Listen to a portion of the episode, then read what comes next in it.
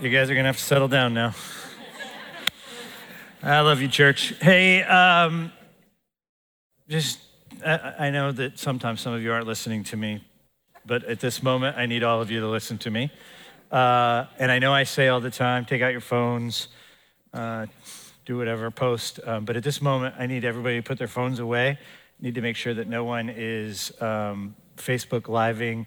Uh, we need to, for a few minutes here, make sure that no one's taking pictures. Um, so, over the last few weeks, we've been introducing you some of our ministry partners around the world. I've been talking to you about this all pro uh, lineup that we have of ministry partners, um, and it's been amazing. Uh, just to be able to introduce you to some of these people that are changing the face of missions. And we have a couple that's coming up in just a moment. Um, and where they serve, um, their face being out on the media could get them in a lot of trouble. Uh, they serve in a country where it's illegal for them to be there, and uh, they just need that security. So that's why we're asking you to put your phones away. If you're watching on the internet right now, it's going to go to black, and um, but you'll still be able to hear us throughout the interview. Uh, but that's just for their protection. So um, pretty serious, pretty important. We wouldn't want to be responsible for uh, causing them any problems. But would you please welcome Maher and Suhair to the stage?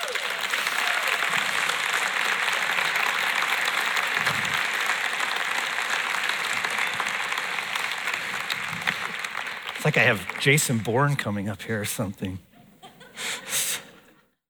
so, uh, we've been uh, friends for a long time, and um, I've had a chance to travel uh, in country with them. It's pretty amazing what God has entrusted to them. Um, but, Suhair, I'd like to start with you, and I'd love for you to kind of give us a bit of the history.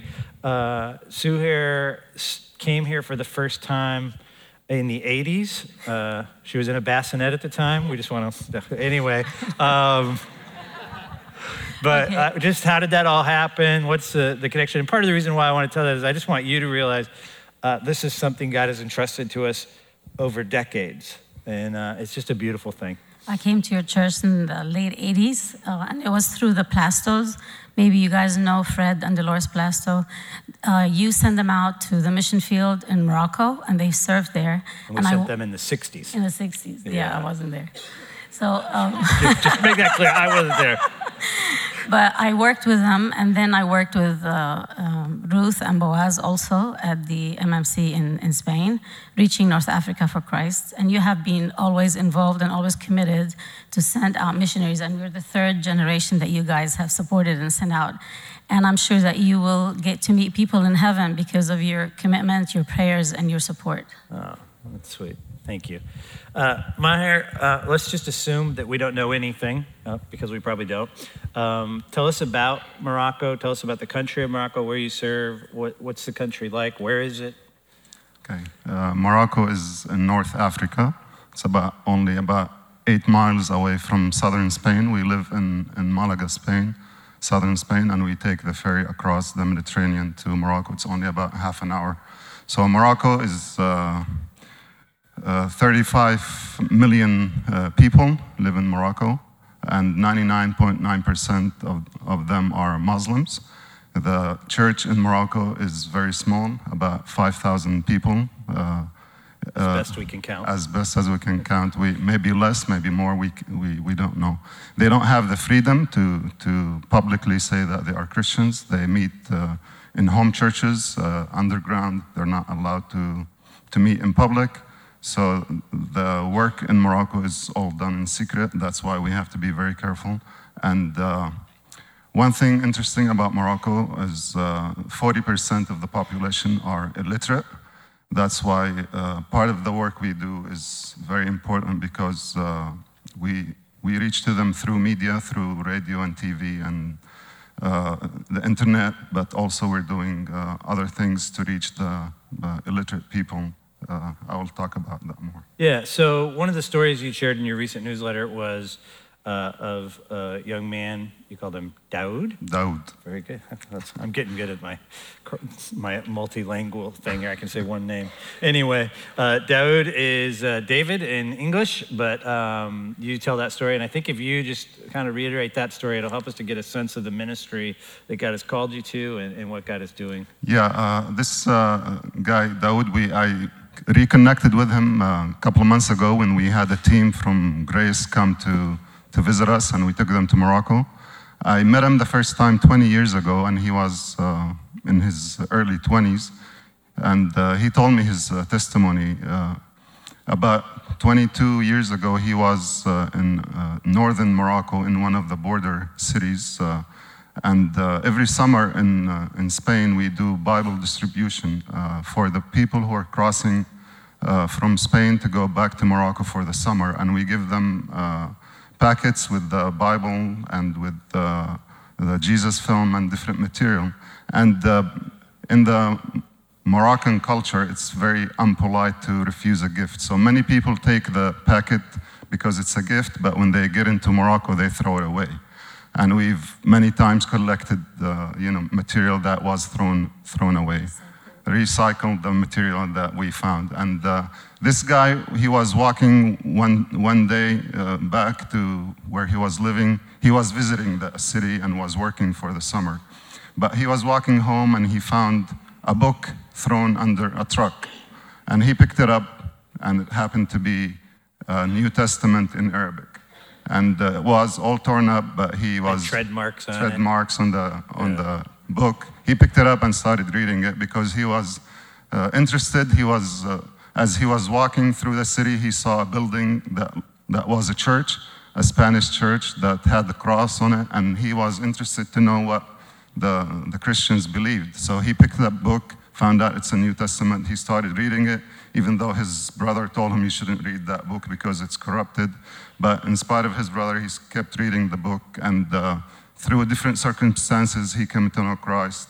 And uh, I met him 20 years ago. He, he got baptized that year. And now, when I connected with him 20 years later, I found out that he's been very active. His, uh, through his uh, testimony, many people came to Christ. And now they have a home church in his uh, home. And uh, he has won too ma- many people to Christ. And he's very, very active. So, yeah, isn't that cool? There's two things that challenge me about that story. One is uh, just how we take the word for granted, our access to scriptures for granted. I mean, literally, I, I don't know how many Bibles I own. I, I mean, and so that is one thing, um, but also just the um, the willingness to to put your life on the line to do. I mean, I think we just it's hard for us to grasp the risk that this young man has been taking over the last couple decades to lead people to Christ, to talk to people about Jesus, to have a church in his home. I mean, very much uh, is putting his own livelihood and safety at risk. And it just challenges me to think it's, it's just pretty darn easy for us to skate through, if you will, in, in all that we have and, and all that we take for granted. So, um, with the illiteracy rate, with the being a closed country, you guys have kind of found, like, a, if you will, three prongs, three uh, legs to, to ministry. Why don't you talk a little bit about what those are? And I know, Suhair, maybe you could talk a little bit about the family ministry uh, first, and then we'll talk about the other two. Uh, for the last 20 some years, we've been involved in evangelism through satellite TV and social media. And so many people have come to Christ uh, in Morocco, and the church is really growing. And now we found ourselves that the church needs help with discipleship and, and training and uh, so many young people are coming to Christ and starting their uh, family, Christian families. So, and they have no background of a, a, Christian home, how to raise their kids, or a young woman, they, uh, their value in Christ, they, they don't know their value in Christ because they have been uh, not uh, mistreated in, in their homes, not valued, not loved. They're second class citizen as women in the Muslim culture. And also young men who, who come into Christian marriage, they have the background of their dad maybe beating their, their mom. They don't have a good example of a godly father. So, how would they start a godly family and open their home for a house church?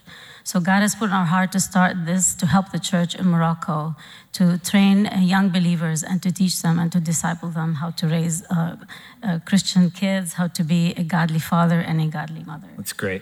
And then um, the second part of the ministry that you've been so actively involved in is the Bible translation and recording. Talk a little bit about that. Sorry, a bit about that. Yes. Uh, like I said, uh, uh, Daoud found the Bible and uh, he, start, he, found the New Testament and he was reading it. But uh, like I said, also 40% of the people of Morocco are illiterate. Even if they are allowed to have a Bible, they cannot read it. Which that, they're not allowed. But. They're not allowed. But uh, that's why uh, a few years ago, in partnership with, with Wycliffe and with the, Bible, with the Bible Society, we started translating the Moroccan Bible, uh, the, translating the Bible into Moroccan Arabic and recording it in audio format. And a few years ago, we finished the New Testament, and it's now available on the, uh, in the App Store, available online for people to download it, and people can uh, listen to the Bible in their own dialect, in, in the Moroccan dialect. And uh, now we are working on the Old Testament, uh, and our goal is to have everything available online and also as an app. We also are now providing uh, for people who cannot go on the web for people cannot still can't read they have to read to surf the web. But uh, we are providing now uh, small devices mp3 players where they can have the bible on it. They can listen to the bible in their own language. And uh, for many people 40% of 35 million people that's the only way they can listen to the bible and we've heard many many stories of people coming to christ because they finally were able to listen to the bible in their own language that's great yeah and then the and, for sure and then the, the third leg of the stool, if you will, is the music ministry. Uh, and I'm going to set you up a little bit on this one, but just I'd love for you to talk a little bit about it. Um, some Sunday, I'd like to do this when we get Maher and Suhair back. Um, you told me when we were in country that you didn't feel like the church really got uh, a firm foundation until they began to write their own music and produce their own music in uh, the style, if you will, Moroccan kind of style. And the epiphany for me on that trip was uh, so often we go into uh, countries like that and we'll take an old hymn or even an old chorus that we sing and we just translate it. Uh, but uh, the music is so different. It's, it's expressed differently that it just doesn't translate. Um, so tell a little bit about what you guys have been doing in the music ministry. And I love this. I just love you know, the, God uses music. You know, God uses music. Have you guys figured that out yet? Right? And so, um, what seems like a simple thing has become just so integral to the church yeah. in Morocco. I think uh, two important pillars for any church are the Word of God and worship music. So that's in Morocco. We've been working on these two things: right. uh, the Bible and the worship music. Uh, like uh, Doug said, when missionaries went to Morocco in 1894, the first missionaries went to Morocco. They took their hymn books with them, and they translated some great hymns. You know, like "Amazing Grace," uh, "Just as I Am," all these hymns, and many of the Moroccan early Moroccan believers sang the hymns. And, but for many years, they did not really feel that these songs really spoke to their heart because of the melody, because of the style of music. So in 19, 1996, we started the ministry training uh, Moroccan uh, believers to write their own uh, music, to write their own songs, and we helped them to record the, the, the music. We uh, helped them produce a, a, a songbook, and uh, I can tell the difference when I go to a meeting now. You know, I went to the early meetings and when, I, when we first got to the field.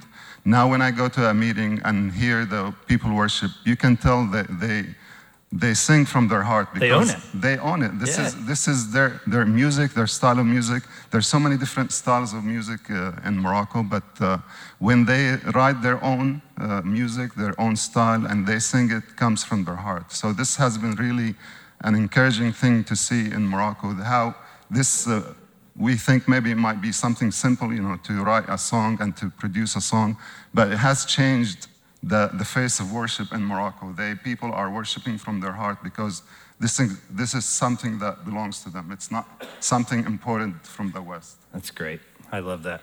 So um, let's just pray for Maher and Suhair. Let's remember that we have uh, some partners in some. Uh, um, pretty dangerous places doing some uh, really good work. So, Lord, thank you for uh, Maher and Suhair. Thank you for uh, their partnership. Thank you for uh, the uh, just the incredible gift you've given us since the 60s to be a part of establishing a church in Morocco.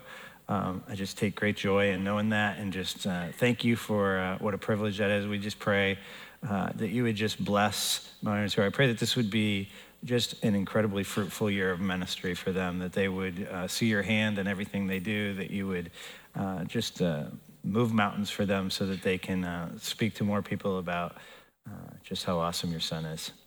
It's in Jesus' name we pray. Amen. Let's thank them for that.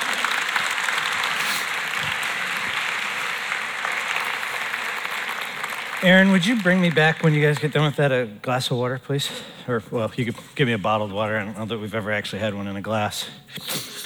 Hey, um, we're in the middle of Impact. Uh, this is a season where we talk about our partners, talk about all the uh, incredible things God has entrusted to us. Next week, uh, we're going to ask you to give. In the in the past, uh, you have been incredibly gracious to give anywhere from 300 to 700,000 dollars in this end of the year offering, and then we just give all that money away, which is pretty fun.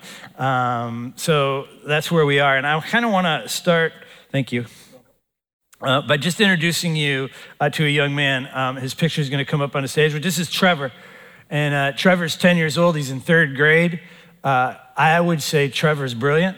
Um, he's got a lot of energy. Uh, if I had to guess, I think God has given Trevor uh, some high leadership skills. He's got leadership written all over him. Um, but when Trevor shows up at Grace and shows up at SOAR, uh, Trevor reads at a first grade level. Third grade, reading at a first grade level. Um, and the statistics are pretty staggering. If you get past third grade and you can't read, the chances of uh, catching up are pretty slim. Uh, so kids are taught to read up until third grade, and then they read to, to, to learn after that. And so if you can't read, you just fall further and further behind. Uh, stats are that you're going to be seven times more likely to be on public assistance or end up in prison, five times more likely to drop out of school. Um, it's just a, it, it's a,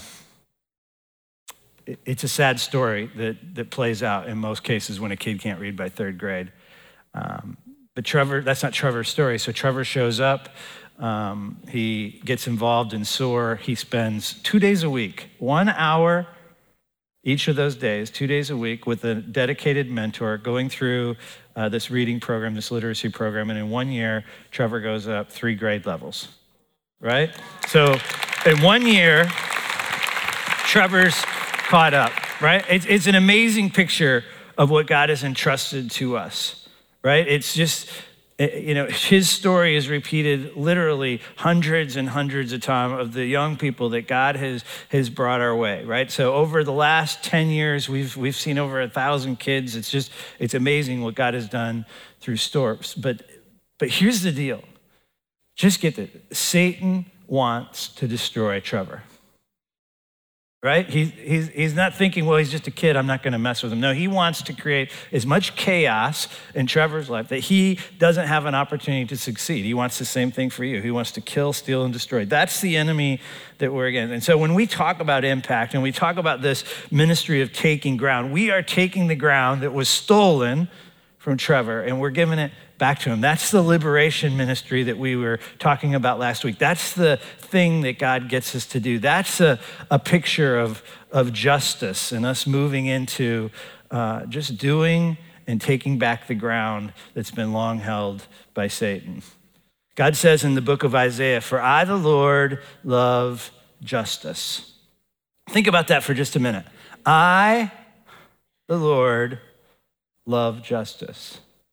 And if God loves justice, then wouldn't we be wise as God's people to give it to him? Right? If somebody loves something, if somebody truly loves something, and, and you have an opportunity to bring that to him and give that to them, we're in the gift giving season, right? Isn't that an incredibly good gift that we could give God, the gift of justice? Right? I, the Lord, love justice. It's a great gift.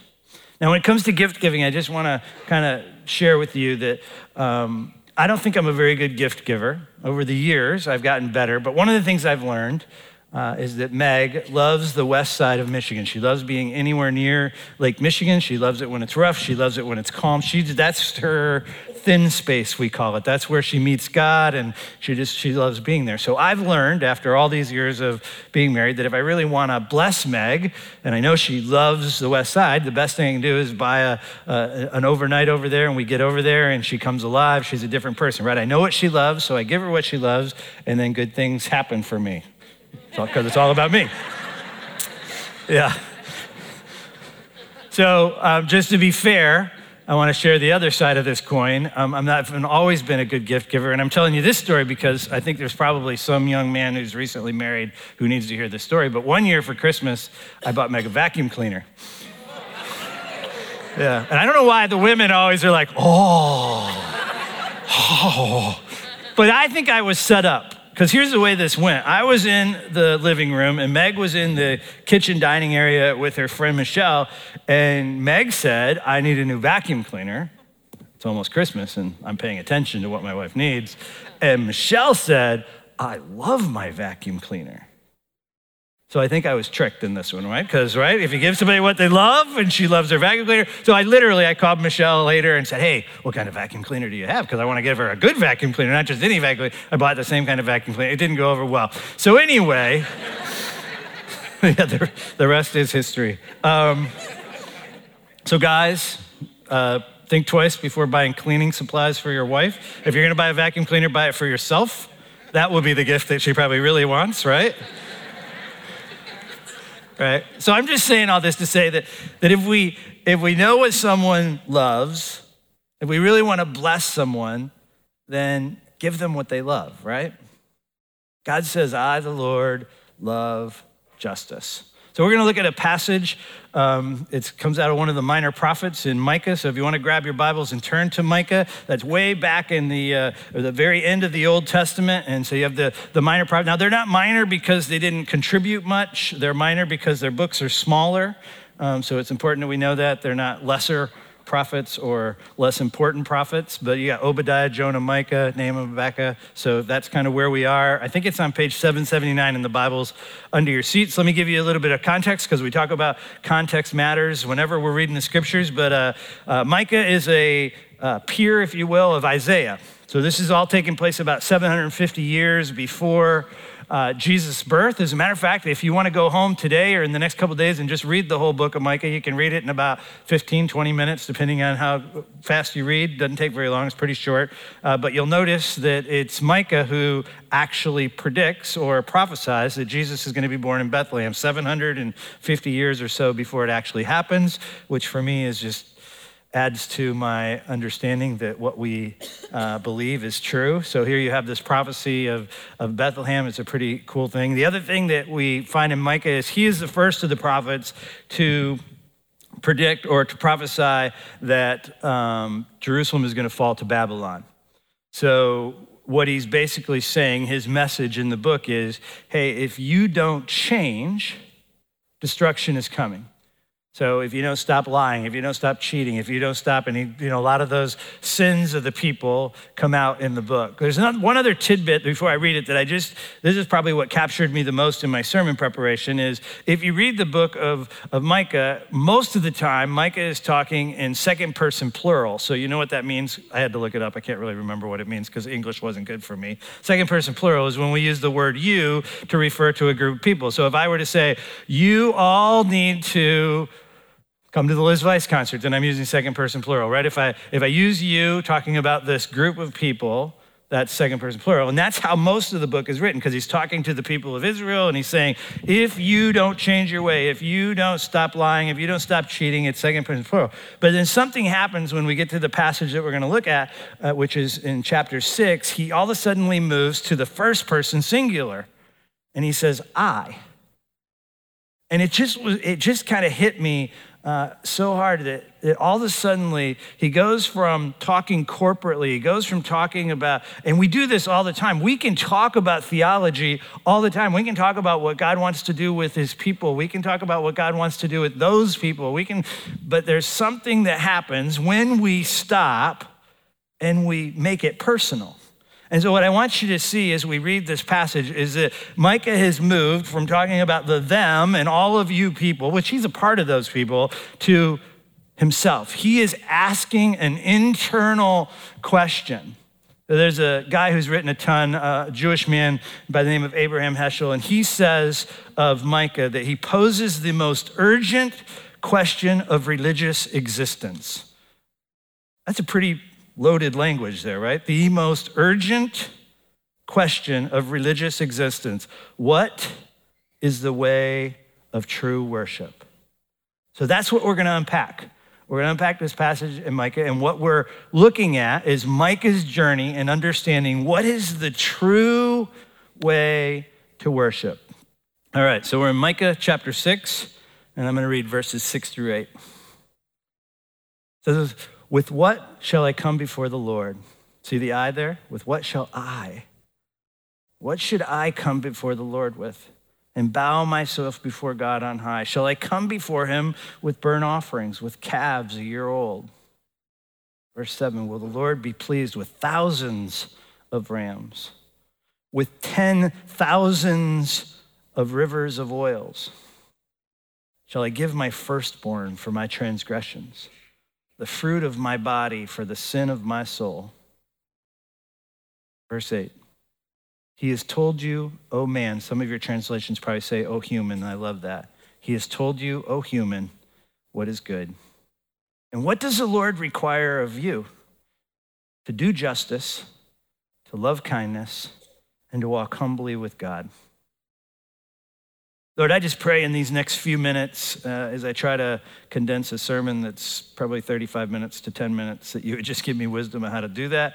Uh, just help me to uh, communicate what you want us to hear today. And Lord, we pray every Sunday that we would leave different than we came because we've interacted with the living God. Would you speak to us as you probably already have through Liz, through Maher and Suhair, through Rock? Would you just continue to, uh, you, through your spirit, speak to us? In Jesus' name, amen.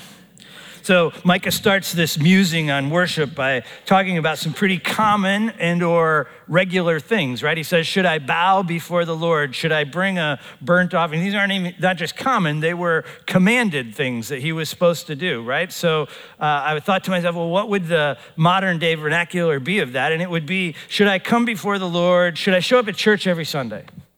Right? Should I raise my hands during worship? Right? If you were writing this, should I give my 10% every Sunday so that you would be pleased. Whatever it is that becomes your religious practices, those could all be put into there. And then the thing that's fascinating is those aren't bad things. Those are commanded things. Those are good things to bow before the Lord, to do the, the burnt offering. Those were the things he was supposed to do. But something's missing in that. And I think Micah knows it. And so he's asking a question. But then he slips into this, this uh, exaggeration, hyperbole, I guess you could say. And he said, Well, would the Lord be pleased with thousands of rams? Right? Or, or would the Lord be pleased with, with thousands of rivers of oil? And he's actually using a multiplication problem there. It's not, this is an addition. He's saying thousands of rivers, right? Should I give my firstborn for all of my transgressions? Is that what worship really looks like? Is that really what God wants from me? Is that I would just bring all of those things to him. He's asking himself, what would really please you, God? What is it that you really want? Isn't that the million dollar question? Don't you find yourself asking that? Like, God, what, what is it that I can do? What is it that you ask of me? What is it that would bless you? I think it's fascinating uh, that this is the passage that the Lord led me to as we're in the middle of impact, because I'm asking you to go home and pray about how much money to give. And now I'm talking about like, that's not really what God wants. So if you stay with me long enough, maybe that'll all make sense by the end. But it's just funny. God has a sense of humor. He always makes me preach things that I'm like, what, really? That? Anyway, so we're in a season of asking you to give. But I think the, the, the one thing I want you to hear is impact is a season of worship. It's not a season of just giving. Do you get that? It's a season of worship. If we understand the rest of this passage, if we apply the rest of this passage, what God is asking us to do is to party. Right? He's asking us to give back for a particular reason because God has done something for us. He desires more than just the stuff, right? He doesn't desire us to give him things just for the sake of giving him things. It's all about worship. It's a response to God and, and what God does, has done in our lives. It's about our hearts. Because a gift given with the right heart makes all the difference. Even a bad gift given with the right heart is a good gift. And actually, a good gift given with a bad heart is no gift at all. Right? If somebody gives you something with the intent of manipulating you or controlling you or causing you to do something, I mean, it's not a gift, it's a bribe right? Or it's, a, or it's manipulation, right? So a gift given, even a bad gift with a good heart, is still a gift. So when I was really young, I'm just going to confess all of my bad gift giving in one sermon. you guys are all going to start praying that I never draw your name in the Christmas party.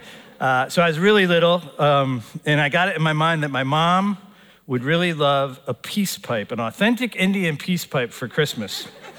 Um, my mom doesn't smoke a pipe, so I'm not sure where I got the idea.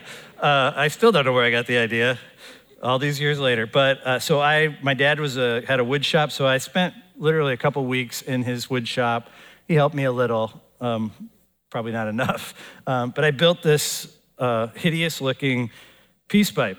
Um, I carved, I whittled, I glued, uh, painted it red. I found some old bird feathers and I hung them on it because that was what an Indian peace pipe would have, in my mind anyway. Um, and here's the deal my mom was an antique dealer. Her, her house was actually in Country Living magazine. So that gives you an idea of how important her house was to her. It was, it was like living in a museum. Um, and it was always clean, which was really annoying for a kid, but that's another story for another sermon. Uh, but that hideous looking peace pipe hung in our house for probably 10 years, right? I'm fairly confident she didn't like it but she liked the heart behind it, right? That I would work and I would, and any every mom in the place knows exactly what I'm talking about. But it was it was a bad gift given with a good heart.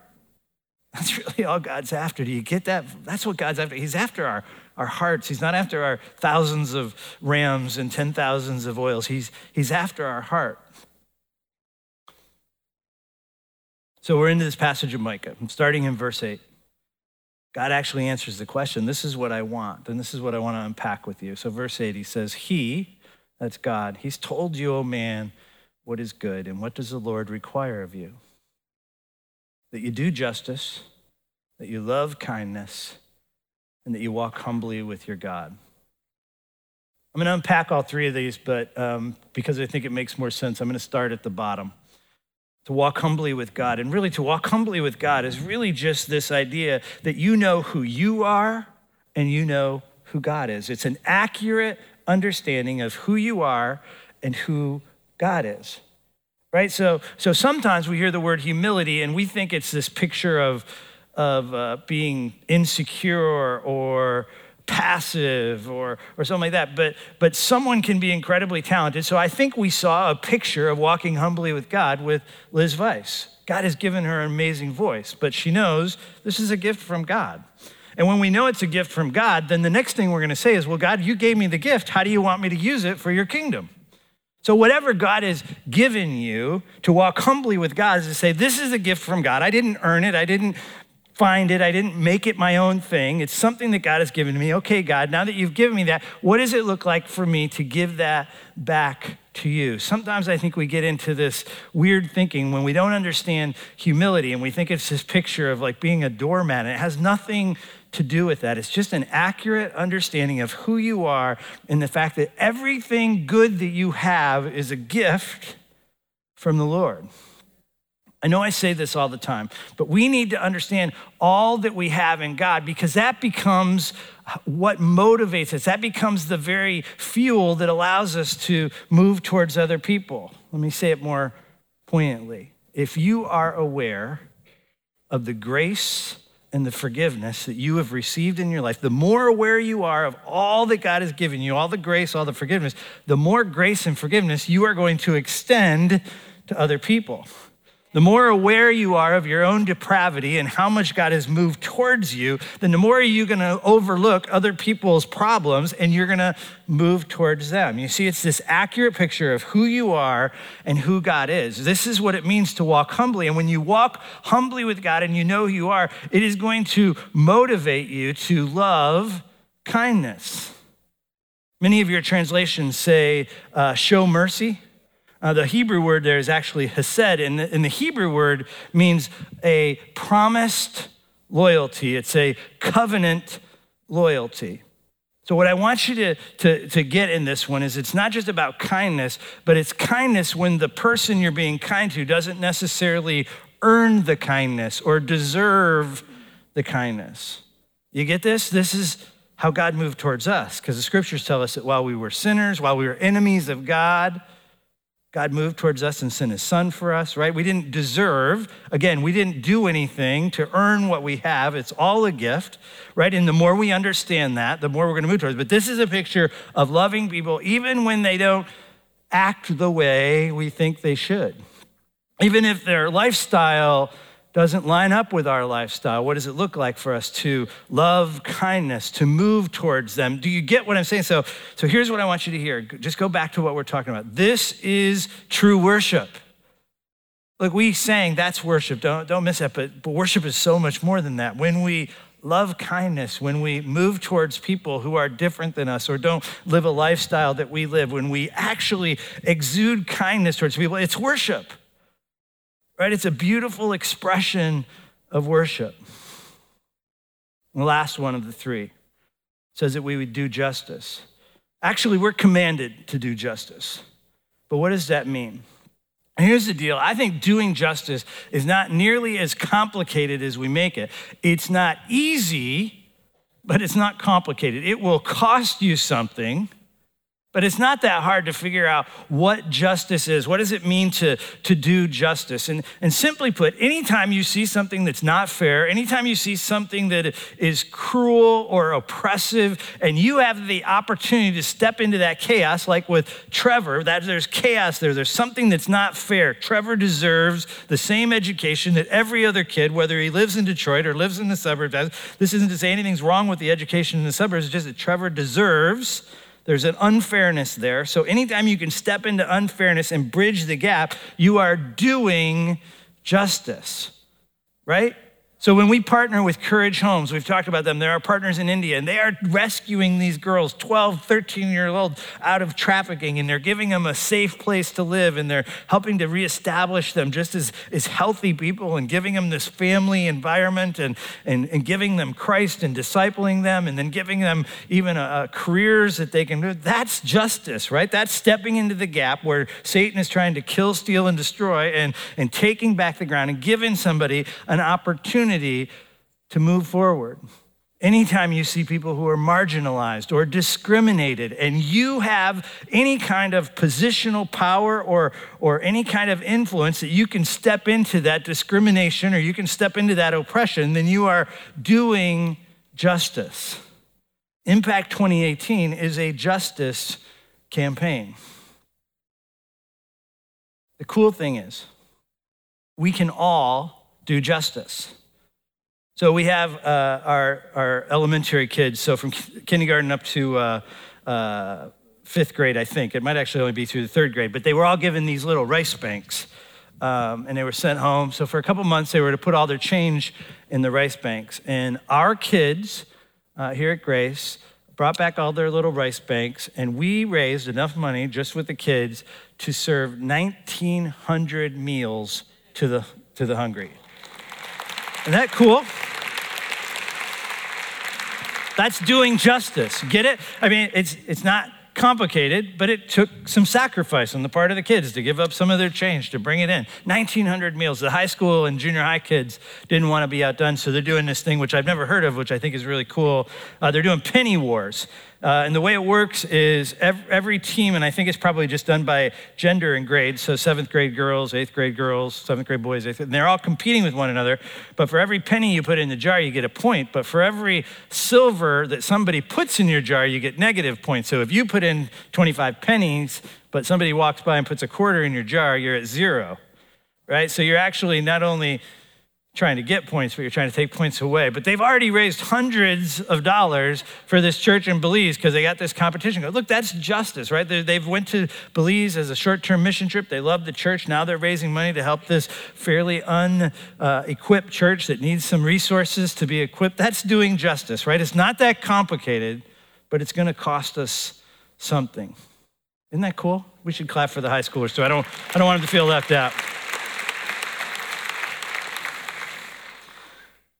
So, what am I trying to say to you? God desires our hearts. God desires to move our hearts towards kindness and justice. He wants to change who we are so we're, we're moved in that way. Several years ago, when I just sold um, the business, and I didn't know what I was going to do with my life. And uh, I had an invitation to go to, to Pittsburgh, and uh, I didn't know what that invitation even was all about. But I sat under the teaching of a pastor in a church there, and um, it was one of those messages where you just knew this was for me. God brought me to Pittsburgh to hear this message.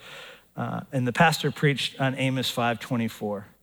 And Amos 5:24 is, "But let justice roll like a river, righteousness like a never-failing stream." And what God was asking me is, I've blessed you with some stuff. What are you going to do with it? Right? I, I've given you some stuff, and, and in my pride, I would think, well, I earned all that. God, I, I'm the one that worked hard, right? I'm the one, I'm the one, I'm the one.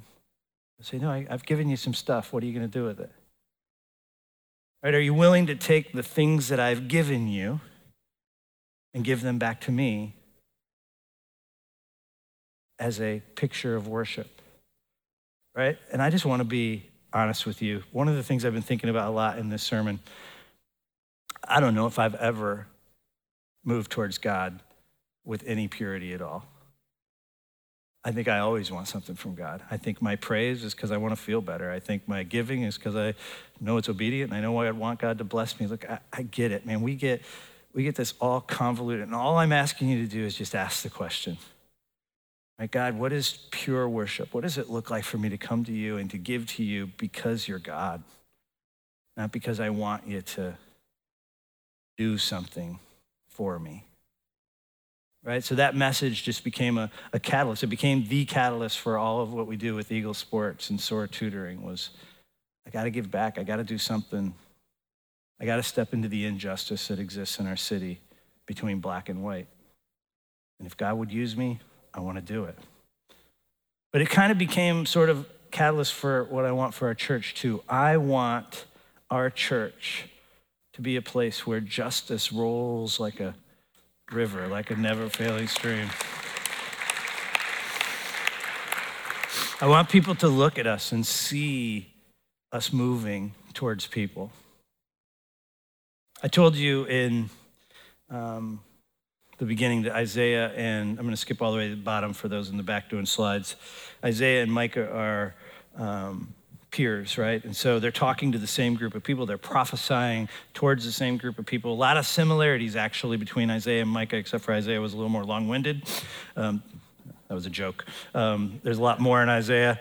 Uh, but Isaiah gets to this point where the people are actually asking, God, why haven't you shown up?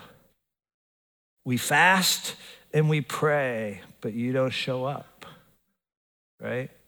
what do they say? They say, We worship you, or at least we think we're worshiping you. We fast, it's just a form of worship, it's a form of, of setting aside time. We, we pray to you, but you don't show up. What's the deal? And Isaiah writes these words, and I just want you to hear it. This is Isaiah 58, 6 through 8. It says, Is not this the fast that I've chose for you? To loose the bonds of wickedness, to undo the straps of the yoke, to let the oppressed go free, to break every yoke is it not to share your bread with the hungry and to bring the homeless poor into your house? When you see the naked, to cover him. Do you see what this is a picture of? It's a picture of justice, right? It's a picture of God's given you this, yet you don't leverage it for the kingdom and you wonder why God doesn't show up. Look at verse 8. It says, And then, when you do those things, that's the then. When you when you do them, then your light's going to shine forth like the dawn and your healing shall spring up speedily. Your righteousness shall go before you, and the glory of the Lord shall be your rear guard. You want to know how people are going to see Christ in us? Is by loving kindness and doing justice, by walking humbly with the Lord. So we're going to send you out today and ask you to prayerfully consider giving. And I don't know what God's going to ask you to give. Micah asked the question is, would a, would a thousand rams please you? And the answer is maybe.